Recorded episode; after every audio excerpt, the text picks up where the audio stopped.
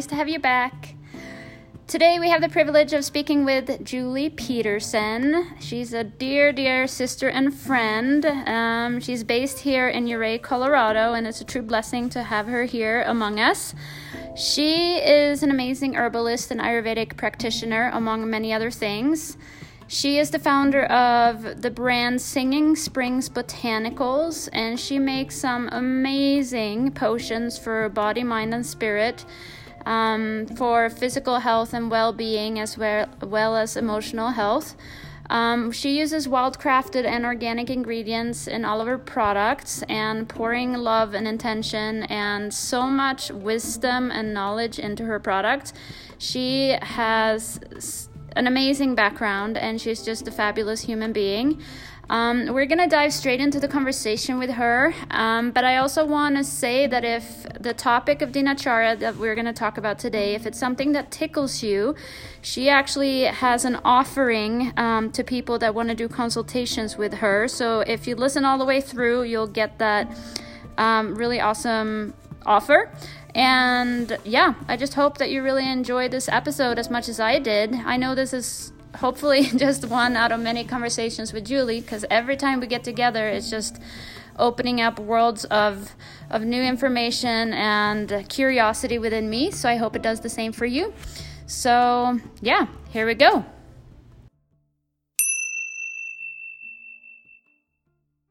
Hi, how's it going? Good. How are you? Good, good. I uh I must say, I'm just psyched to have you with me for a moment and spend a, a moment in time. This is a long time coming. yeah, this will be awesome. It's great cool. to be here with you. For those who don't know Julie, maybe I should start by saying that uh, she has been studying at the Rocky Mountain Center for Botanical Studies and also have studied Ayurveda in depth at the Ayurvedic Institute in New Mexico with the legend Vasant Lad, um, totally a hero of ours. And also, she went on to complete a pharmacy program down in Kerala in India at the Greens Ayurveda Institute. Um, and yeah, that is a little bit of a background to the depth of knowledge, and I shouldn't just say knowledge, wisdom that Julie here holds. And um, one thing that I love about you, Julie, is that you're so generous with your knowledge. Sometimes we have to kind of pry it out of you, um, but you hold so much wisdom. So thank you for coming on the show and wanting to talk to us today. Well, thanks for having me, Hansa one of the things that we wanted to dive into as one of these sessions on the podcast is um, the topic of dinacharya. And that mirrors back to the fact that so many people today find themselves imbalanced and um, there is a rise in a lot of different diseases uh, i should say diseases uh, physical mental emotional um, that the ayurvedic science um, and philosophy states can be prevented. And the methods of this dinacharya theory, I don't even know if I am framing it right in the way it's framed in Ayurveda, so please correct me if I'm wrong, but that is a mode that we can, or a method that we can apply to bring our organism into balance and into an, a balanced relationship with nature and its rhythms. And yeah, this is what I want to dive in to with you, Julie. So, um, okay, in your, in your own words, what is dinacharya?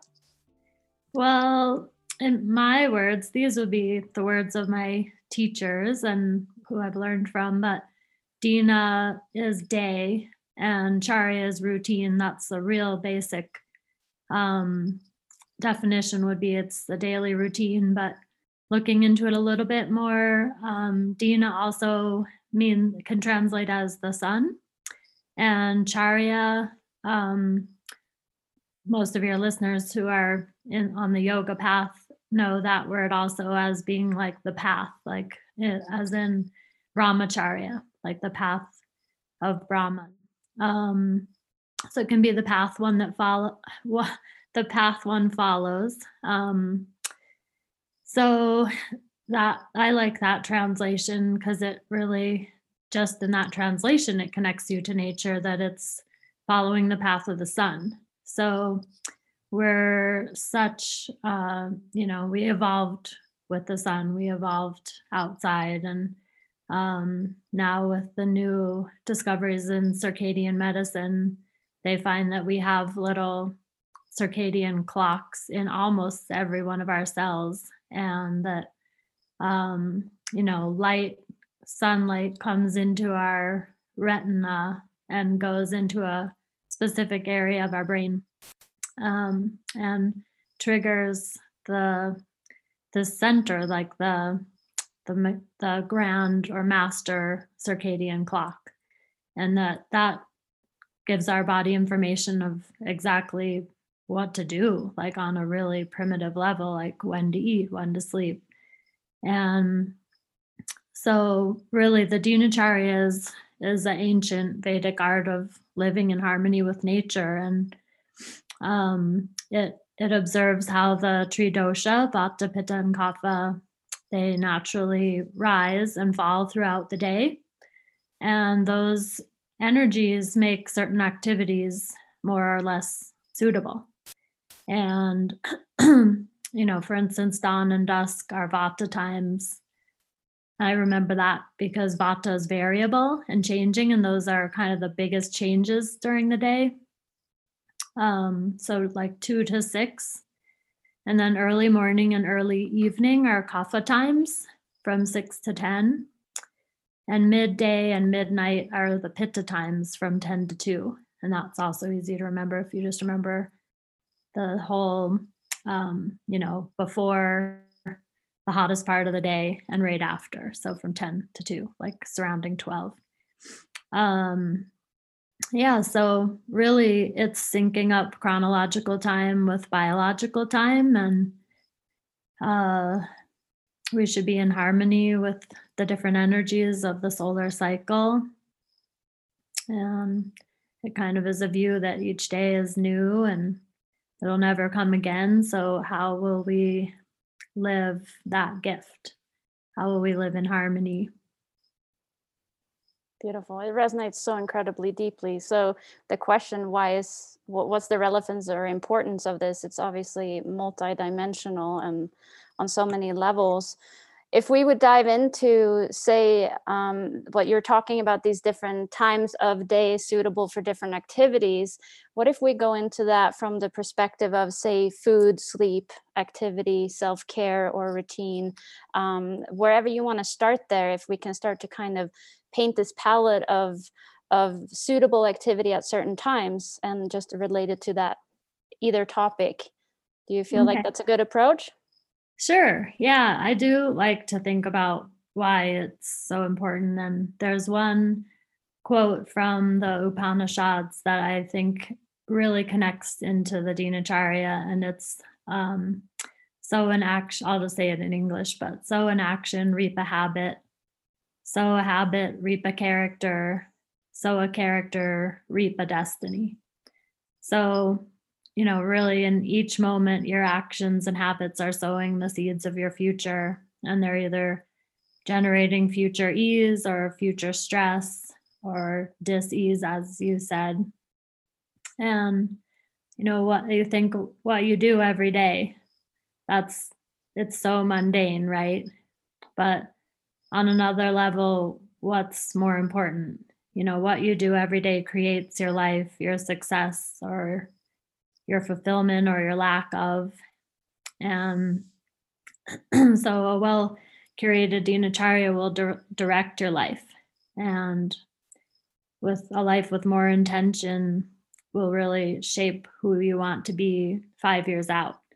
Mm. and and also, like you mentioned, you know, 70 to 80% of chronic diseases today are largely due to inappropriate lifestyle, you know, including inappropriate diet, um, things that damage our microbiome or, um, you know, a lot of people make huge sacrifices of health for for wealth or you know other activities that sometimes they, they don't take into consideration our well-being.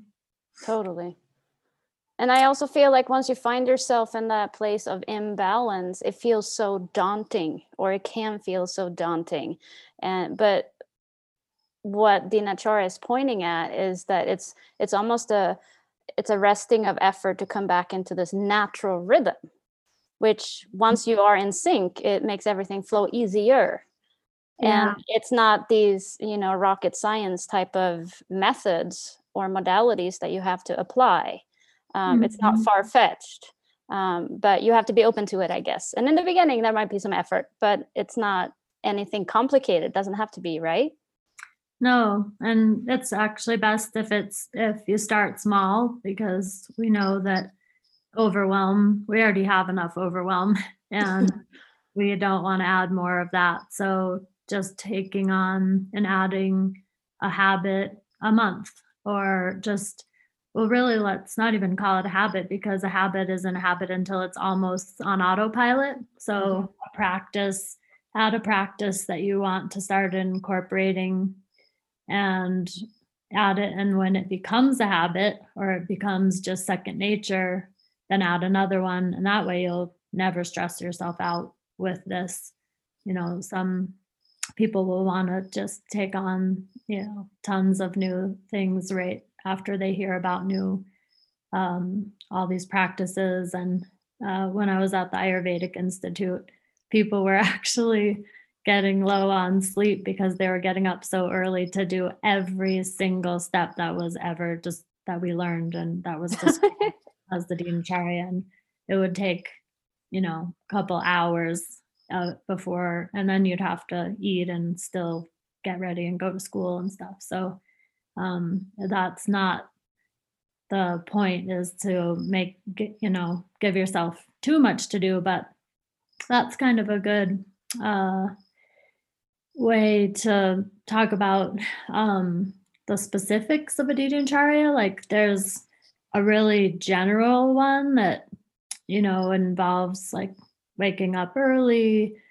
drinking warm water scraping your tongue. Like there's a really um, general one that's just great for anyone to follow, but uh, then each person really, because that's always the case in Ayurvedas, it depends. Like, what's the best dinacharya for someone? It depends.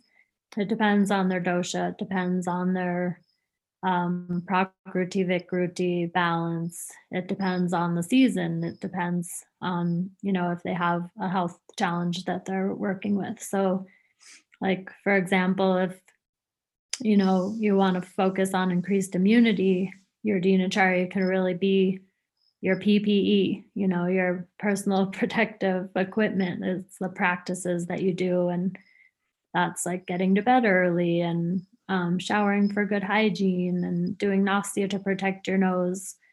And an irritated, dry nose is more susceptible to sinus infections, and that's where a lot of uh, microbes make their entry is into our respiratory system. Um, you know, doing something like Abhyanga to lower your stress because we know what a um, important thing stress management is, and um, high stress, low immunity, low stress, high immunity. So for people that don't know the word Abhyanga, uh, can you say what that is in English?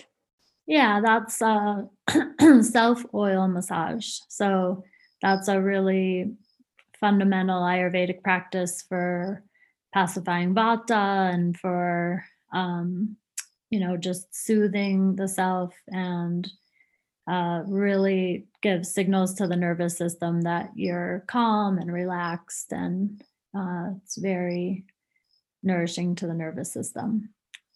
And yeah, you use like a warm sesame oil and you would massage your entire body, feet, hands, armpits, you know, face, everything with oil. And then uh, traditionally, then you'd rinse off in a shower, but not soap off the oil and rinse it and then just pat dry afterwards.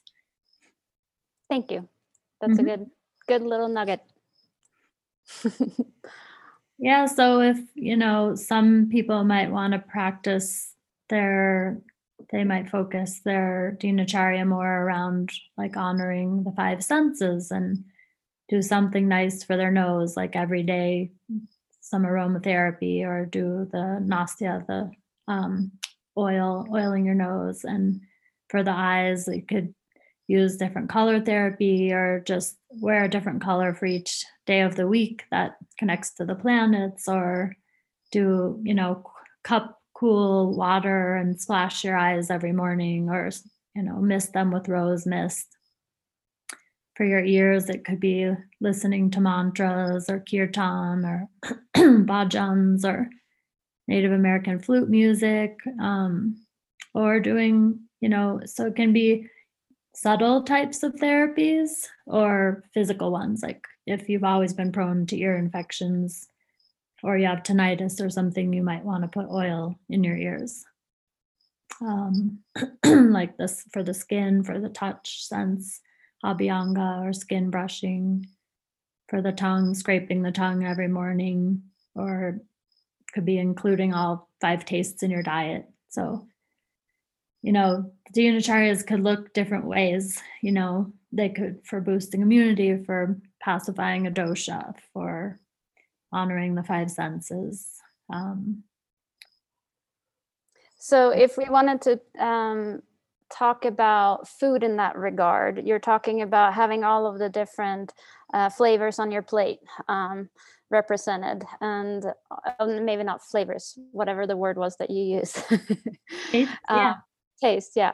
Um, for those that are not too into this already tell tell us what those are so people can just start researching that for themselves. And also in terms of amounts of food we live in a culture where at least here in the west there's big portions and also what when to eat what.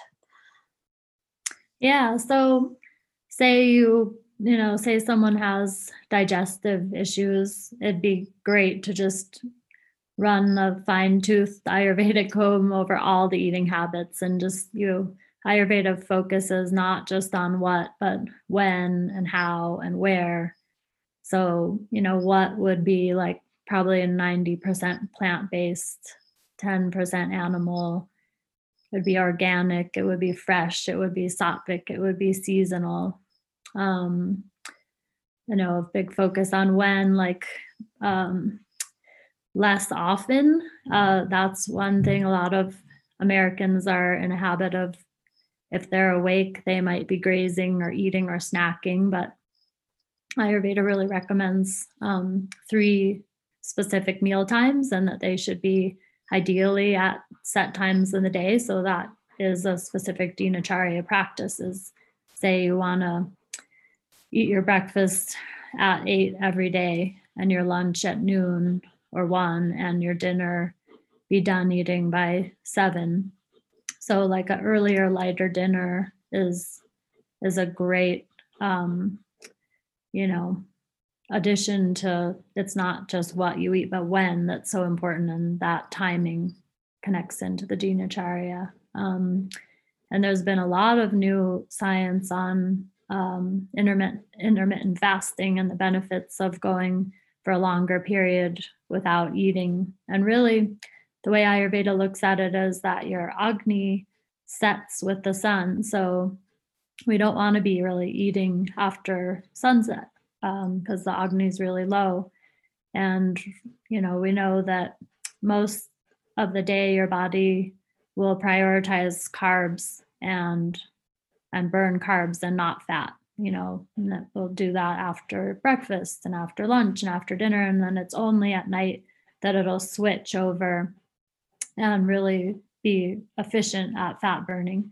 But if you have, you know, um, some drinks and then some midnight snacks, and then you get up and first thing you have some, you know, coffee with cream and sugar, there's a much, you know, maybe if you had a midnight snack and then you get up at six and the first thing is coffee, that's not you know as long of amount of time of fasting so trying to go all the way from you know not really having anything after seven all the way till eight the next morning or something saying that's like a 13 hour fast then um, that's something you can you know research on the internet that that's just showing such huge benefits so mm-hmm. um, having and, a bigger gap. Totally. And Agni, for those who don't know, is the digestive fire. And um, tell me why the warm water is important in the morning. Uh, well, warm water does like a good flush of your system and gets you rehydrated, and um, it'll flush your kidneys and uh, get your digestive fire going. Um, yeah, cool. hydrating mostly, but yeah. And so we're also talking eating the biggest meal of the day in in that pitta time frame. Where uh, can you talk to that a little bit? Sure. Yeah. Just uh, like I mentioned, that Agni kind of rises and sets with the sun. So your Agni is the strongest midday, and so a lot of cultures eat their largest meal in the day and then have a siesta or a little break after that. But our really uh, highly functional, money oriented culture doesn't really appreciate taking time that time out. And so we've kind of lost the the large lunch thing and it's moved to dinner but if you can get more of your calories earlier in the day it's a really great weight loss um, hack, biohack too. There's a little saying one one Ayurvedic doctor that I really admire, Dr. Suhas Kshirsagar. He uh, he has a saying: "Eat late, gain some weight. eat right, eat light at night." So those two things are, um, you know, important things like the Agni is going to set. You don't want to be taking in calories. You won't digest them well. And that means you, but you'll be trying to digest them when your Agni is slow. And that makes it harder for you to get a good night's sleep. Mm-hmm. Um, and yeah, just having, um, like if you're moving everything forward, you're going to get it all in earlier. And that seems to be one of the most important things is just not going to bed with a big, huge, full stomach um, by eating a late dinner, which is just that's culturally the biggest shift most Americans need to do is get, start getting their calories earlier in the day so they're not eating the biggest meal at, at dinner. Yeah. And so, for the people that are listening, that are on a personal routine of eating two meals a day or even just one meal a day, eating three meals a day could be daunting. Is there a do you have any suggestions on how they can start bringing in more of this philosophy of three meals a day and how to kind of ignite that digestive fire if they just feel sluggish and don't actually want to eat? They don't have the appetite. Yeah. So if uh, if you don't have an appetite, you know, for food at a certain time. It could be like uh, a lot of times vata, uh, people who are predominant in vata dosha will have an irregular appetite and will be starving for meals sometimes, just voracious appetite, and then at other times just not have much of an appetite at all.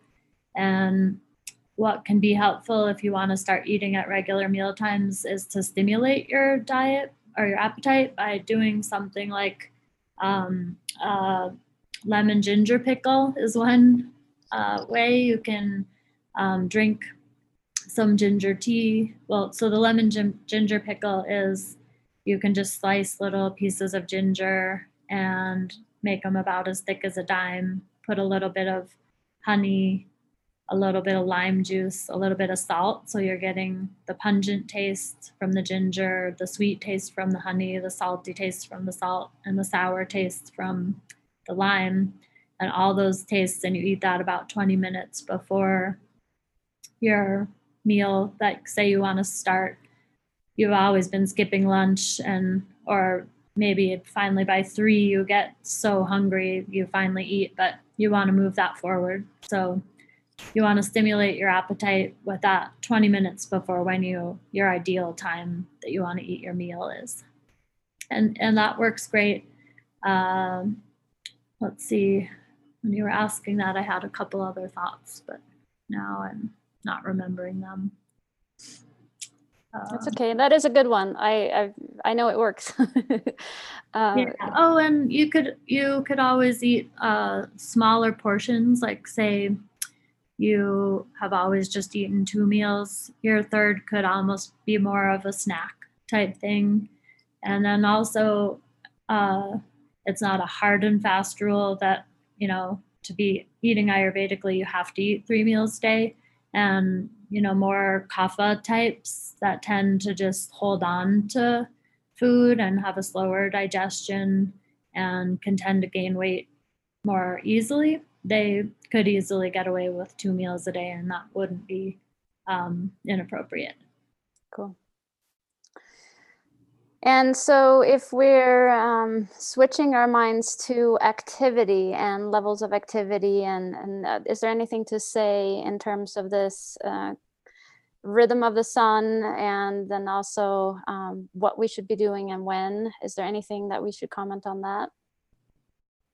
Uh, yeah, you know, getting things accomplished uh, in between, you know, in the pitta time when your energy is really focused in the morning, uh, like, you know, from 10 to 2, people can tend to do more mental activities where you need a lot of focus or really, uh, um, yeah, like my, mental things. Um, you know, then, uh, well, one sort of thing is when uh, Vata is predominant in the early morning, and it, it Vata governs movement, and so it's good to get up before the sunrise, and then starting, you know, around six, it starts to become kapha time, and that's why often if people sleep in, they think they'll feel better because they're catching up on sleep, but actually, if you sleep into the kapha time, you can tend to feel more sleepy and tired. And that's a reason that getting up and then getting moving is a really good way to balance that kapha at the time. And so you don't start your day and feeling kind of sluggish and tired if you start your day with some movement, um, like some asana or uh, brisk walk outside, something like that. Um, there's a lot of studies that show that exercise in the early morning is even more beneficial than at any other time of the day. That also culturally doesn't work for a lot of us because that's when we have to get up and get to work. Um, uh, late afternoon is also a good time of day for exercise and uh, you know especially in the summer midday with the heat would be the least ideal time and especially for pitta types where it would actually be could be really imbalancing to their dosha mm. um, let's see uh, you know uh, afternoon evening time is naturally a really good wind down time uh, to, to get prepared for rest and often if we're pushing ourselves and going going going right up until when we expect to go to sleep, that's one reason a lot of people have such a difficult time with sleep is not having kind of a, a, pre, a preparatory period working up to that where we might even have uh, some sleep habits or sleep uh, like a ritual like people are used to that with infants and really little ones but not so much they think, oh, well, when you get older, you don't have to do that. But that can be really helpful. What would that look like if you would if you have a poor sleep pattern or just can't fall asleep or you wake up and you just can't fall back asleep or it's just irregular? What would you recommend for for that preparatory phase and how long would that be and can you generalize even? Yeah, some one thing you can definitely genera- generalize is uh, screen time because um, uh, our computer screens and phones and electronic devices all emit blue light, and the quality of blue light is that it turns off melatonin production. So we're uh, one you know habit to get into would be actually starting in the morning and when you first wake up um, getting outside, or if you can just sit and at least uh, have your tea or your coffee while you're sitting outside in the bright light. The early morning light has the most blue light in its spectrum, and that really shuts off our melatonin production, and that's what makes us become awake.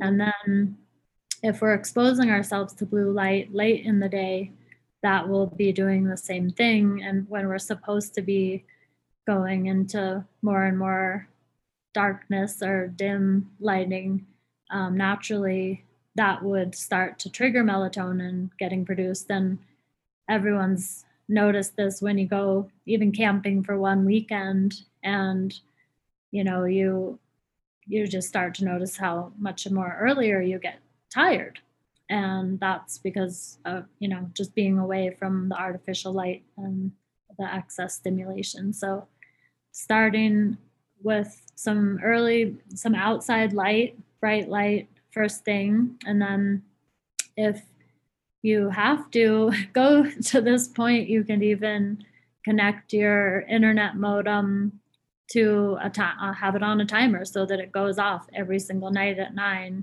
And you just have a pact that you don't mess with that. And then you're like oh darn well i can't you know scroll and check on this. So i guess i'll start i'll just have to read or i'll you know give myself a little foot massage like soaking your feet in warm water or washing them and rubbing them with oil. And maybe you could even add a little uh, lavender essential oil or some Jatamansi or some relaxing essential oil to your oil and rub your feet. Also, Brahmi infused oil is another trick, Ayurvedic trick for helping relax your nervous system and get you to sleep earlier. You could also make your, you know, one of your last things you drink either some, you know, like a nighty night tea or uh, golden milk or something with some ashwagandha. That's very relaxing. Um, those would be some ideas. I love it because it's it's easy, right? And it's what what it also does is invite us to some more quiet time and i think that's a, one of the biggest components is that we just need to give ourselves that mental break right and it even ties back into any type of spiritual practice of just being connected with yourself and your mm-hmm. organism or your unique situation and um, i just feel like that's a big piece that a lot of people are missing out on which is a beautiful one and also in the morning like waiting until say eight or nine or whatever time limit you can give yourself until you check the phone so you do have sacred um, off screen time early morning as well um, mm-hmm. just to mm-hmm. kind of create more sacredness around that yeah so in terms of um, a daily routine example or some other self-care practices that you feel like we should cover that um, are yummy to apply, please share. okay. Um, well, um, waking up before the sunrise and drinking some warm or hot water, and that could have lemon or not. Uh, scraping your tongue, blowing your nose, applying nasya, um, like you said, just have having your phone still off so this time doesn't get disrupted, and you know, get into your space where you can do some movement, some yoga, or going for a walk, and then possibly, you know, if you can fit it in, a little bit of meditation, and then breakfast, and then the most productive part of the day, the um, if you can schedule your activities um, that need that require the most focus in the earlier part of the day. And then a larger the largest meal of the day around noon one o'clock.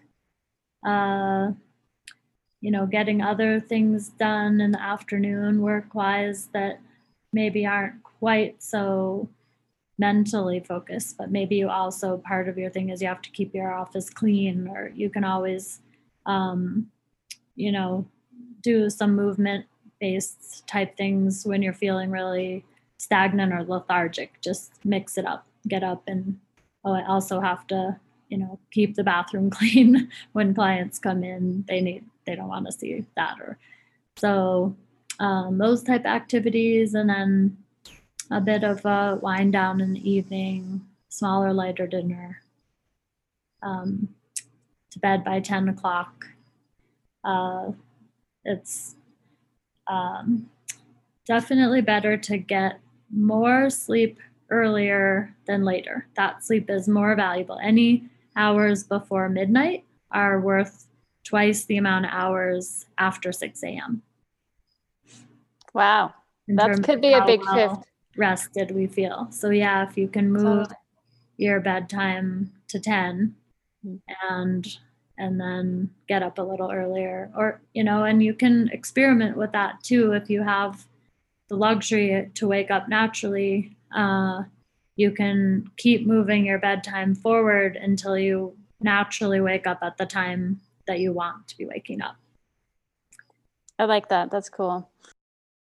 Dr Kshirsagar he's he's written a really amazing book. If this is a interest a topic of interest for you that's uh, called Change Your Schedule, Change Your Life. And he really gets into a lot of the science um, behind some of the new circadian medicine and how Ayurveda has been saying these things all along, but now there's this really specific science that backs things up.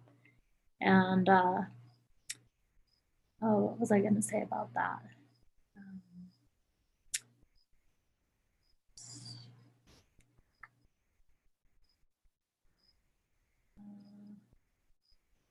Forget what. That's okay. I just feel like this in itself could be a big shift for so many people and such an important shift. Just the fact of going to bed before midnight or even closer to 10. And I mean, I know my whole system shuts down at 10. I got to be in bed.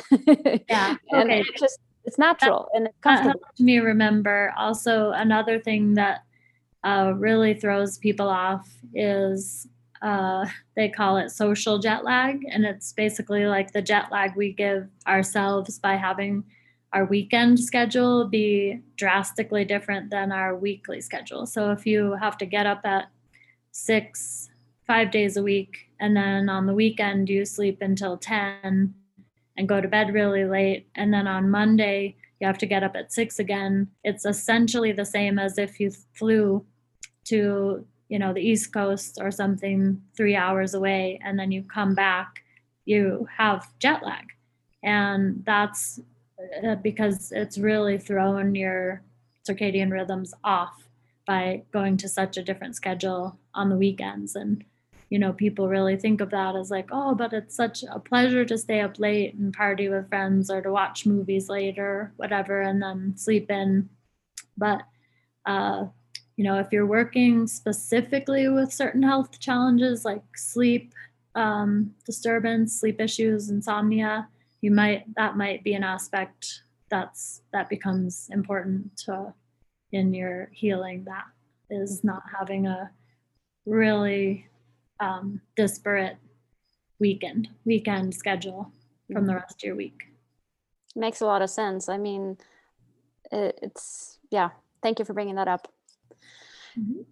If um, you wouldn't mind, will you share a little bit how some dinacharya practices have contributed to your own life? Has there been something that's you've been applying um, that have created a major shift or anything that you know you still do um, because it's just a foundational piece of your day to day or anything yeah. that's been revolutionary? Um, yeah, that sometimes I could almost say the most superficial thing, but maybe the most critical, um, is that I've really seen a lot of um, great health improvements. Mm-hmm. And for me, it was really incorporating Vata balancing measures and habits. And that was really what fixed me up with some little health things that were off. Um, but then another thing that's been great is scheduling time for the things that fulfill me and the activities that lead specifically to the achievement of um, really specific goals. So, say, you know, it's just that part is about having a more intentional life. Like, uh, you can't just keep saying, "Oh, I really want to be fluent in Spanish. I wish I was fluent in Spanish," or and you think about it. But what you need to do is schedule you know, every Wednesday night I'm going to meet with so and so who's fluent and we're going to talk or I'm going to enroll now that there's you can even go to college online right now. You could just enroll in a class and start taking a class. You could get certain apps that um, you're like, I'm every, you know, day at right after lunch for 30 minutes, I'm going to work on this app and so you specifically schedule in the things that will lead to the achievement of life goals. So that's been really helpful, just being uh, Vata nature, like Vata predominant. I could tend to be more scattered and just learning that the tendencies of a Vata through Ayurveda one of the most important things for Ayurveda or for Vatas is the Dinacharya and having a schedule and having uh, some regularity and balance and not being so scattered. It's very mm-hmm. grounding and mm-hmm. specifically helpful to the Vata type. And I'd say you know, in a bigger, bigger way, that it's really the whole thing is just a total way of life for me and just digging into and remembering old unwritten and written ways of healing and living that attend to the needs of the soul. And it's just always been a driving curiosity underlining underlying my life. And so all of it the dinacharyas as mundane as it can be to me it's um, it's super interesting and working with people on how to dial that in is is all, one of my favorite parts of ayurveda awesome well being your friend and seeing your self-discipline for I guess I should take a step back. For a lot of people, sound or the sound of scheduling a life or having these routines can feel very limiting. But I feel like having this basic structure can also give you more room to breathe in a sense the the, the whole organism knows what to expect on a very mm-hmm. um, basic level primitive level and from that there is a lot of creativity that can come to bloom and i feel like i watched that in you with your you know self-discipline in terms of you were talking about courses or whatnot and your self-study and all of these things. And also with your business which is a very creative pursuit um, you it just you're a living example of these practices bringing you to blossom in a sense because you have that foundation. And so it's cool to hear your own experience. And um, I wish people could get a glimpse of your life more than this um, because you really are a living example of it. And so thank you for mm-hmm. sharing those personal references. It's a life's work, you know, it's totally. always cool how we can refine it and refine it and audit it and edit it and make it what we want. Mm-hmm. And then also, you know, giving yourself leeway to be spontaneous and yep. um, and not, you know, it, it can tend to be uh, a more pitta thing to really get into a specific schedule and thrive, you know, with set goals and um, being really um, focused and driven like that. But that kind of leads me to, and you know, maybe less of a Vata's nature to do that, but it's more, almost more important for a Vata type to have that kind of structure mm-hmm. um, more natural for a pitta to have it. And uh, but what was I going to say about that? Um, I like what you said though that you're you're actually to you to bring in the spontaneity and I guess that was what I was hinting at too that when you have this type of routine to take a step out of it every now and again it's not going to be detrimental. But if you don't have that structure and you don't you haven't filled up on all levels physically mentally emotionally and have that groundedness it's um, it can really throw you off. Um, yeah. by just living on a whim type of thing with your routines. Yeah and when the routines become habits it actually does give you a little more bandwidth because when all these uh, health promoting things are just on autopilot and you're not having to think about them anymore. You're just doing the things that help promote your health and well-being. You're going to have more energy. You're going to have more focus and more clarity. And so it kind of put by putting the right health promoting things into your schedule and making them second nature you you end up not having to think about them after you know after a certain amount of time. Totally. And isn't that what we wish for everyone that those healthy habits are just the foundation really? Mm-hmm. hence this conversation. Um, do you feel like we've touched on major points? Is there anything else you feel like we ought to bring up um, just the element of doing the all our actions with as much awareness and intention as Please. possible. Um, you know, Ayurveda is really a consciousness medicine, and it's greatly about increased awareness and just knowing, you know, what we're doing, what we eat. Is it imbalancing our dosha or is it balancing to our dosha? Is, you know, are our different habits medicine or poison in the mm. sense that they're creating imbalance. Um, and, you know, is like awareness of the season. Every season, uh, every fall, I am more out of balance, you know, just bringing awareness to that. And not only awareness to how every single thing is literally medicine or poison in the way of it's going to bring us more into balance or out of balance. And very few things are neutral or they're neutral in the short term, but if persisted in, usually will have one or the other effect. So just looking at all of our relations, our relations with food, our relations with individuals, with the seasons, with the time of day, as um, as how we're one with them. They're affecting us. They're we're relating to them and they're having an effect and bringing awareness to that.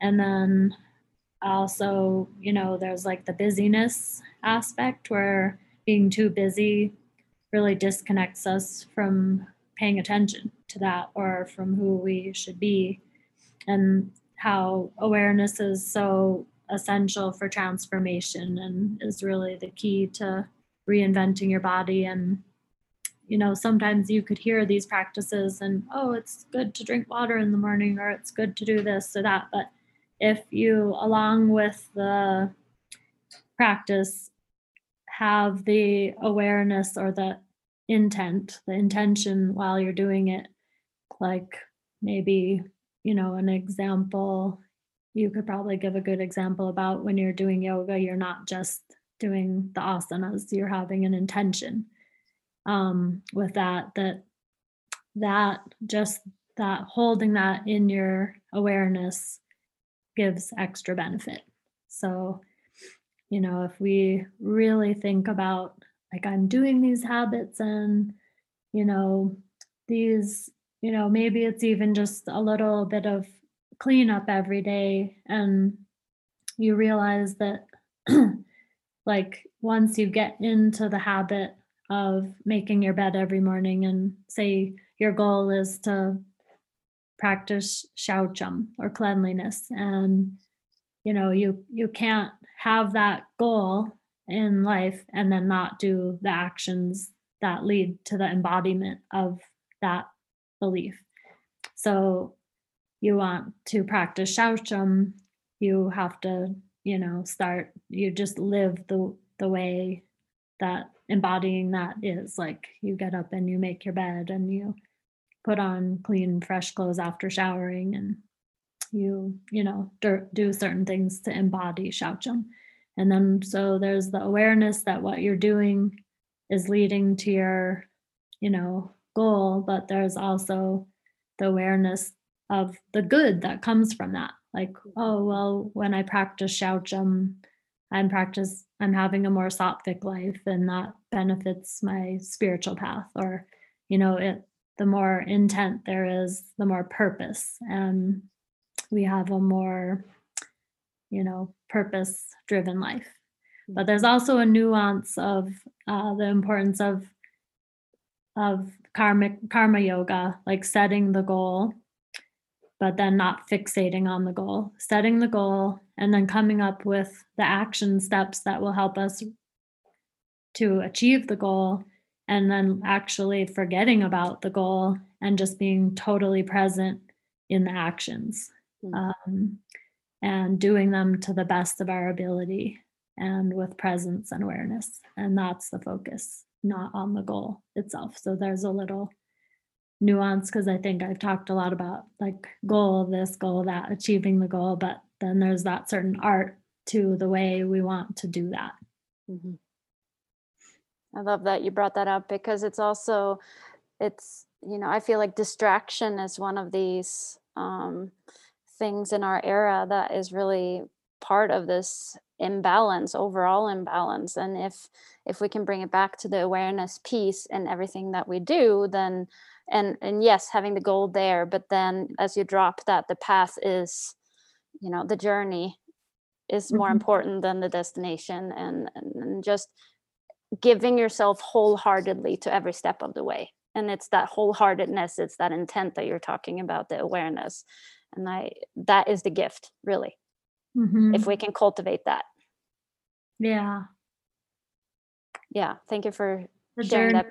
surprise totally.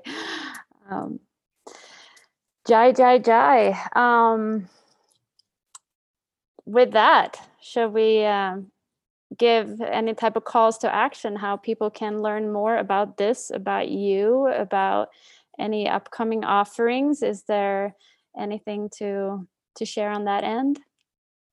Uh sure. Well if people wanted to find out more about how their you know how a how their dinacharya could really get honed in um, specifically to address any health challenges or uh, health goals or whatnot. Um, I do private dinacharya sessions, and usually those are 108, but I would do um, 30% off for anyone who's listened to this podcast or found me through you. So 75 for those. And um, I will be at the farmers market in Telluride this summer, uh, four different ones, not doing it full time. So I'll be there the second Friday of each month um, this summer. So that'll be like in June, July, August, and September. Um, that's a place to come out. You can always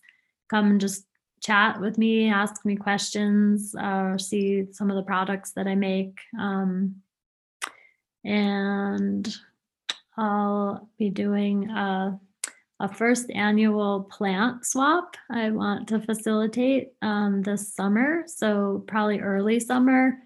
I'm thinking that'll be June 5th, and it'll just be simple, really not formal gathering, probably at Hartwell Park there in Ridgway is kind of central for, you know, if people from Telluride or Norwood or Ouray want to come and probably just from 10 to 11 a.m. And you can just bring whatever plants you have in abundance. It could be like cuttings from house plants, or if you started a veggie garden and you have starts that you don't have room for, or you you know have a whole bunch of comfrey plants, dig one of those up and bring it, and then everyone can just swap one plant for one plant.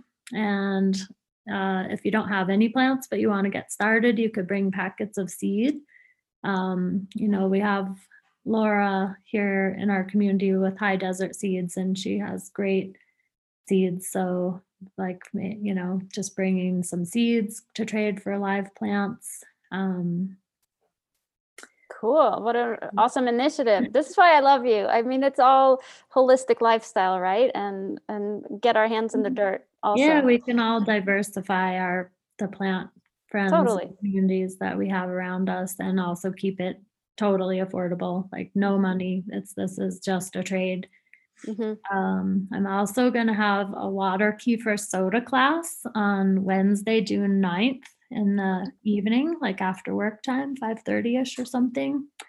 And we'll just talk about how to make them, how to wear and how to get the kefir grains and how to add botanical remedies to make them medicinal. And they're also a great probiotic drink and they unlike yogurt or um, you know milk kefir if you're lactose intolerant there you can still get all the great probiotics. So that's going to be a fun class. And then uh, a little bit of a bigger thing is i'll be doing another wild medicine retreat in july up at uh, the mount hayden backcountry lodge. And it's a great alpine location and there's tons of herbs osha arnica um, pink elephants yarrow and we'll be meeting the plants and taking a deep dive into sustainable wildcrafting techniques and actually we'll make medicines with several different plants and kind of cover uh, the whole scope of different ways to prepare herbal medicine with the, some of the locals. Sweet. And there will So- be info on my website soon about all those things I just mentioned. I have to put it on there. But uh, my website is a good source of info. That's um, singingspringsbotanicals.com. And my email, you can find it through there, but it's julie at singingspringsbotanicals.com.